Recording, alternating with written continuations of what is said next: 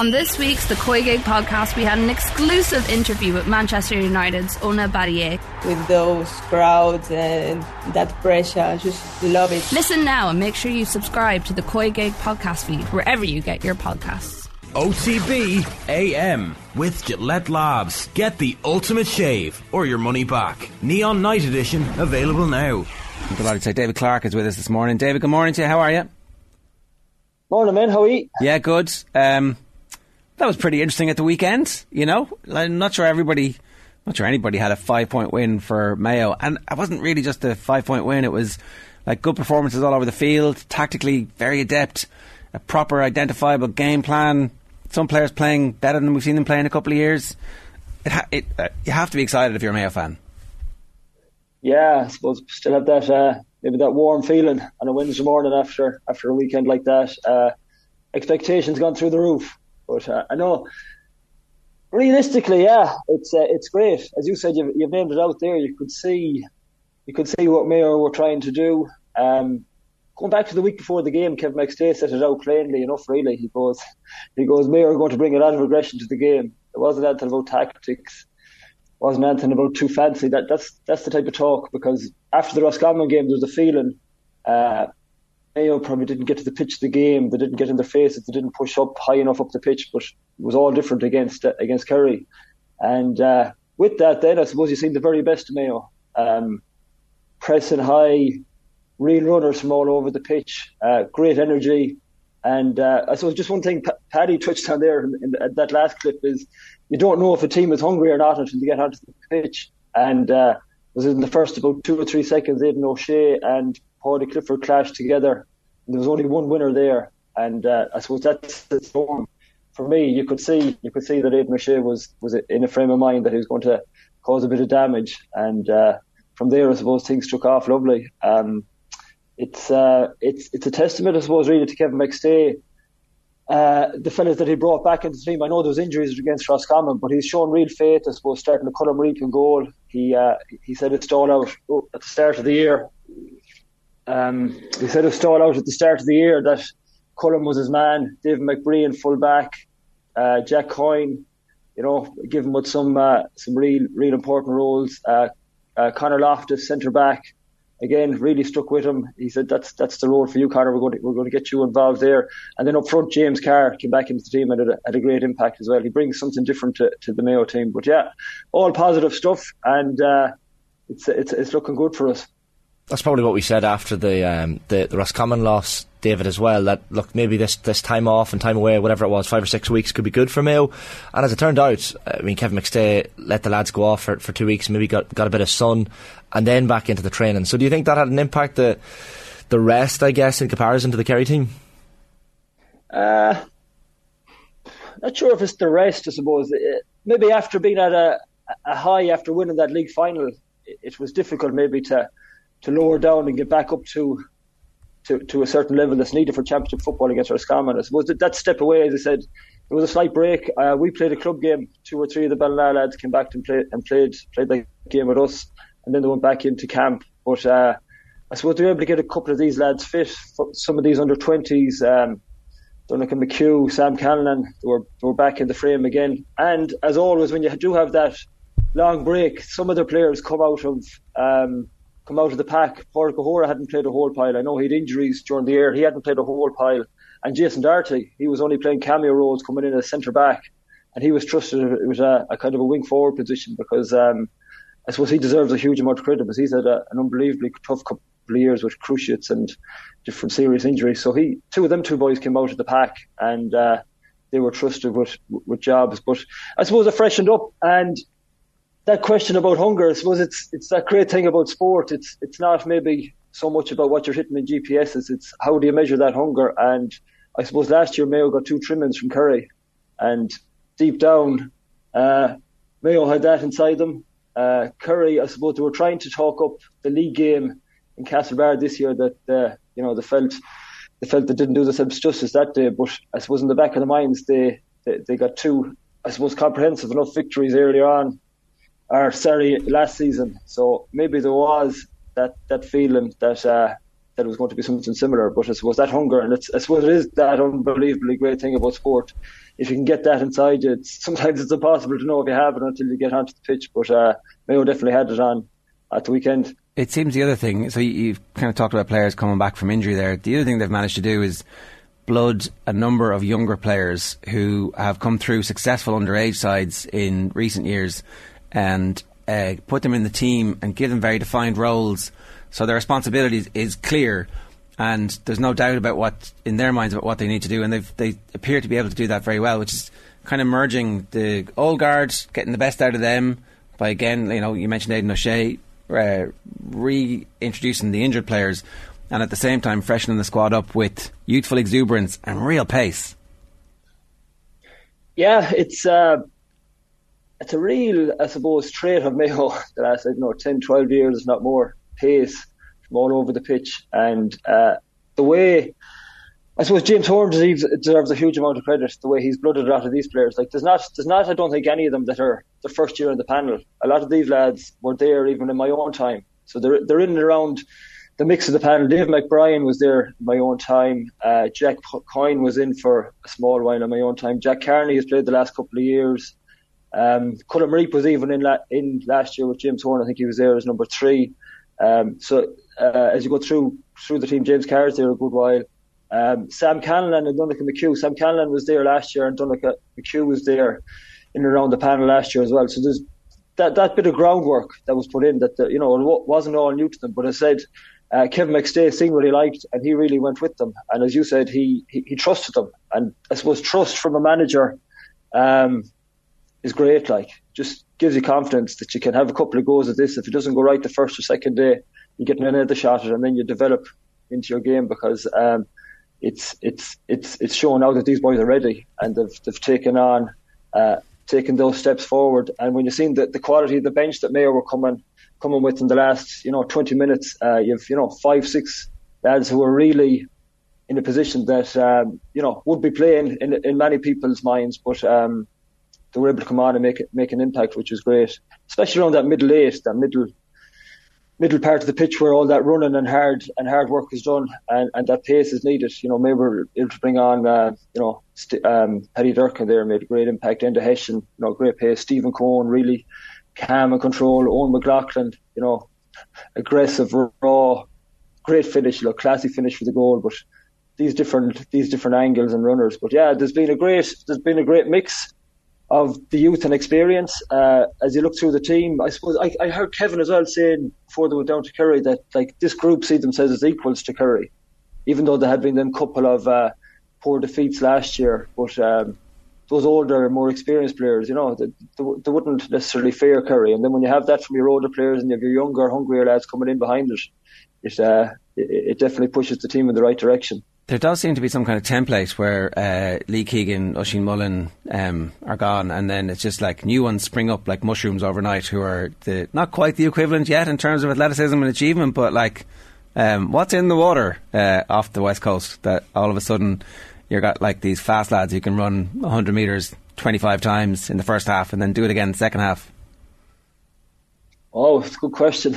Um, I don't know. Is it maybe that these lads were were looking at the team the last 10, 15 years? You know, some of these lads in their early twenties, so that all their football is seen as Mayo being an exciting team, running from running from the back, and um, they were some of Mayo's best players. As you said, uh, Lee Keegan, Oisin Mullin, Keith Higgins for years. You had Donal Vaughan, Colm Boyle. You know, real, real it was their half back line and them type of players that really you know excited the Mayo public and uh, maybe it became cool to be that type of player and to, and to, and to have a go at it. Um, but I suppose one thing I remember years ago, Liam McHale is in the coaching ticket there, but he says you can't coach pace. It's uh, you either have it or you don't have it, and it's uh, we're lucky enough that we've we've fellas that are that are in, interested in playing football and they've got that real pace and they've uh, decided to throw their lot in with with football. Because some of them are probably hugely talented in other sports as well, but they're we're quite lucky that they've come through in that. And uh, we've a couple, we've won ourselves there. Sam Callinan, like is phenomenal athlete, uh, is only getting better week by week as a as an actual footballer. You know, decision making always cool, cool and calm. Uh, like still a kid, more, still a kid, oh, really. Yeah, yeah. A couple of years ago, I think I was involved in an under 19 team, and and uh, with with the club, and uh, I think he was still under 18. You know, the time of COVID, he wasn't allowed. Were the adult teams allowed back, and the underage weren't, or he wasn't allowed to train with one of them to the mix. There was a few months or a month or two when when COVID had played had played some tricks on us, but uh, and then he just shot off. You know what I mean? Had a couple of games with the club. The boys liked him with Mayo with the scene, and and he's in there now, and just you know he's made for it. You know, fine player, and he's only get he's only going to get better, like getting up the pitch, getting his kick passing going. But yeah, really impressive guy as well behind the scenes. Was it just a case, David, that, that Mayo got their matchups right and Kerry got theirs wrong? Because I was listening to you mentioned Colm Boyle there. He was on the show uh, last night, and he was talking about Sam Callinan and how you know he did such a good job on Seanie O'Shea in that first forty five minutes, as you mentioned. Then Paddy Durcan comes off the bench, um, and from a Kerry perspective, we, we said it earlier in the show, but in the league game earlier this year, you know Jason Foley is marking Aidan O'Shea in the first half. They moved Dylan Casey onto him. Uh, and O'Shea has a, has a has a very good day against Dylan Casey, and all of a sudden they put Casey on him from the start of the weekend, and Aidan O'Shea ends up as man of the match. Was there a number of just mismatches, do you reckon, by, by management on, on, on the Kerry, Kerry side of things? Uh, I'm not sure if you'd call it mismatches. I think it goes back to that that whole thing of getting to the pitch of the game. Like uh, it looked like a lonely place for the full mm. back line there for Kerry. Like there was Mayo, I think one thing that I was really impressed with was the way Mayo just, um, when Kerry did get their, their kind of some ways defensive shape back there, Mayo kept huge uh, width and depth. I suppose these are two buzzwords now in coaching, but the, they were able to, they were leaving three lads inside there and they were keeping real width. So that D was open. And you had Tadhg Morley then, he didn't know whether to come out and meet Jack Carney or meet some of the runners and, or sit back right in in front of Aidan O'Shea and then be overrun by runners. Um, so that, that's I think it's easy just to, to, to say that it's uh, the full back issue. Mayo were getting time to kick those little bounce passes or those fist passes into it, you know, at times, and it's it's it's a difficult place to be. They didn't get the protection protection, I suppose, that Tadhg Morley had offered maybe the last last season. Like that was one of the key aspects of Kerry's game, getting Tadhg Morley back in there, covering up that deep. But I think it was something I was really impressed with Mayo that they were able to open up that pitch. You know, they obviously thought about it. It's not a natural thing to do for some of Mayo's players, maybe to nearly stand out of the play, stand on the end line, 40 yards the far side of the of the ball, and just occupy a couple of players, same the far side of the pitch, and then you had you had the runners coming through. So that's that's something I'm hoping we'll see in the next couple of weeks when when teams really do maybe sit back a bit more. Can Mayo work on that because that is being talked as uh, you know maybe a potential issue for Mayo going forward, but. Um, the, the like- uh, some of the other matchups. Sorry, Sorry I was yeah. going to say the likelihood is though that um, they're not going to face too many teams. I mean, maybe some of the Ulster teams might end up in the quarter final against them, but not too many teams are going to sit back and and and be that just defensive block and not really try and win the game for the rest of the year for Mayo. That's like the the value of this victory, and we've been talking about this a good bit. Is they now have games every two weeks all the way up to the quarter final, assuming that assuming that they take care of business against Louth and Cork. Louth is at home in Castlebar. You'd expect them to win that. Cork is going to be at a neutral venue. You'd expect them to win that. And then there's two weeks for a quarter final, and they'll be up against an opponent in that quarter final who'll have played three weeks in a row. It was such a big win. Yeah, like I, I, I felt that before the game. I felt there was an opportunity there for Mayo to take the, the top seed from Kerry. Um, I've seen before was it uh, Mayo in Super 8 a number of years ago. I was involved and we finished second in the group when you were going in straight away the week after playing Dublin in the quarter final. Like it, it's it's a difficult thing to do. You need to be in the full of your health. You need to be you know refreshed, focused uh, to, to, play some of these these top teams who you're going to be meeting at that stage. Um, but uh, I, t- I do think in the next couple of weeks there is good. I I don't know are are, are Louth and Cork going to go man to man with Mayo maybe they will. Uh, but there will be there will be opportunities, I think, for them to sit back and and that will see another side of Mayo. Can they um, can they break that down? But um, I've no doubt that they should be able to get through those games. But I'd like to see some learnings as well because down the line there is going to be there is going to be a stage when we're not going to hit our, our conversion rate like we did the last day. It was really high and uh, we're going to be able to see can we manage a game and the team is going to sit back on us. And I, I could just see something happening there the last day. I suppose Kerry, they're probably it's probably not their, their ideal style of play, but uh, I could definitely see Mayo trying to work something. And I was, I suppose, surprised and well, not surprised. I was I was impressed by that. Yeah, uh, in fairness, it is it's a huge step for Mayo. And look, there could be Tyrone, there could be Monaghan, there could be Armagh in a, a quarter final. I mean, maybe maybe it's Galway in a quarter final. We shall see how Galway and Armagh get on against each other. That's maybe the, the last one that's kind of still up for grabs in terms of those first seeds. Can I just ask you about Kerry? Right, like, um, there's concern in the in the Kerry pundits uh, that there's just a hangover from last year and that you can't talk yourself out of it. But if any team is capable of doing it, you know there is there is history for Kerry to have uh, trick trickiness in an early part of a season and for them to recover. Um, if they are going to recover, what would the what would need to happen in your view? Um, I suppose the last time uh, I nearly gone back to Mayo. They they didn't hit the pitch of the game against Roscommon. Uh, they probably had a good talk about themselves and they said, "This is what we need to bring." I've no doubt Kerry can bring up another couple of levels, uh, intensity wise, uh, mindset wise. I'd imagine the next couple of games they'll they'll get through them, and then will they have that hunger? I suppose they probably want. Then I think that what's real a real tough game at that stage when they get to this preliminary quarter final. I'd say they love the toughest one they could get to, to really focus their minds. Uh, it's been a difficult enough season for them when you look at it. I suppose was it a third of their team, if not more, were away with club action. They were late coming back into the league. Jack O'Connor was saying from early out, six points, we stay up. Uh, I suppose then he hoped for themselves that they had reset, they went in a training camp, cruised through Munster, that they were going to be ready for this. But uh, obviously that didn't happen, and uh, it's it's uh, it's. I still definitely wouldn't write them off. I think I think that the, they are. It's been said maybe in some ways that it's a bad thing. They're still essentially the same team that won the All Ireland last year. David Clifford is still in unbelievable form. Uh, Paudie Clifford, the couple of times he got on a couple of balls, he created two goal chances. Uh, there's probably more in Sean O'Shea. I think, as I said, Mayo's matchups physically and athletically, they were able to match up quite well on them.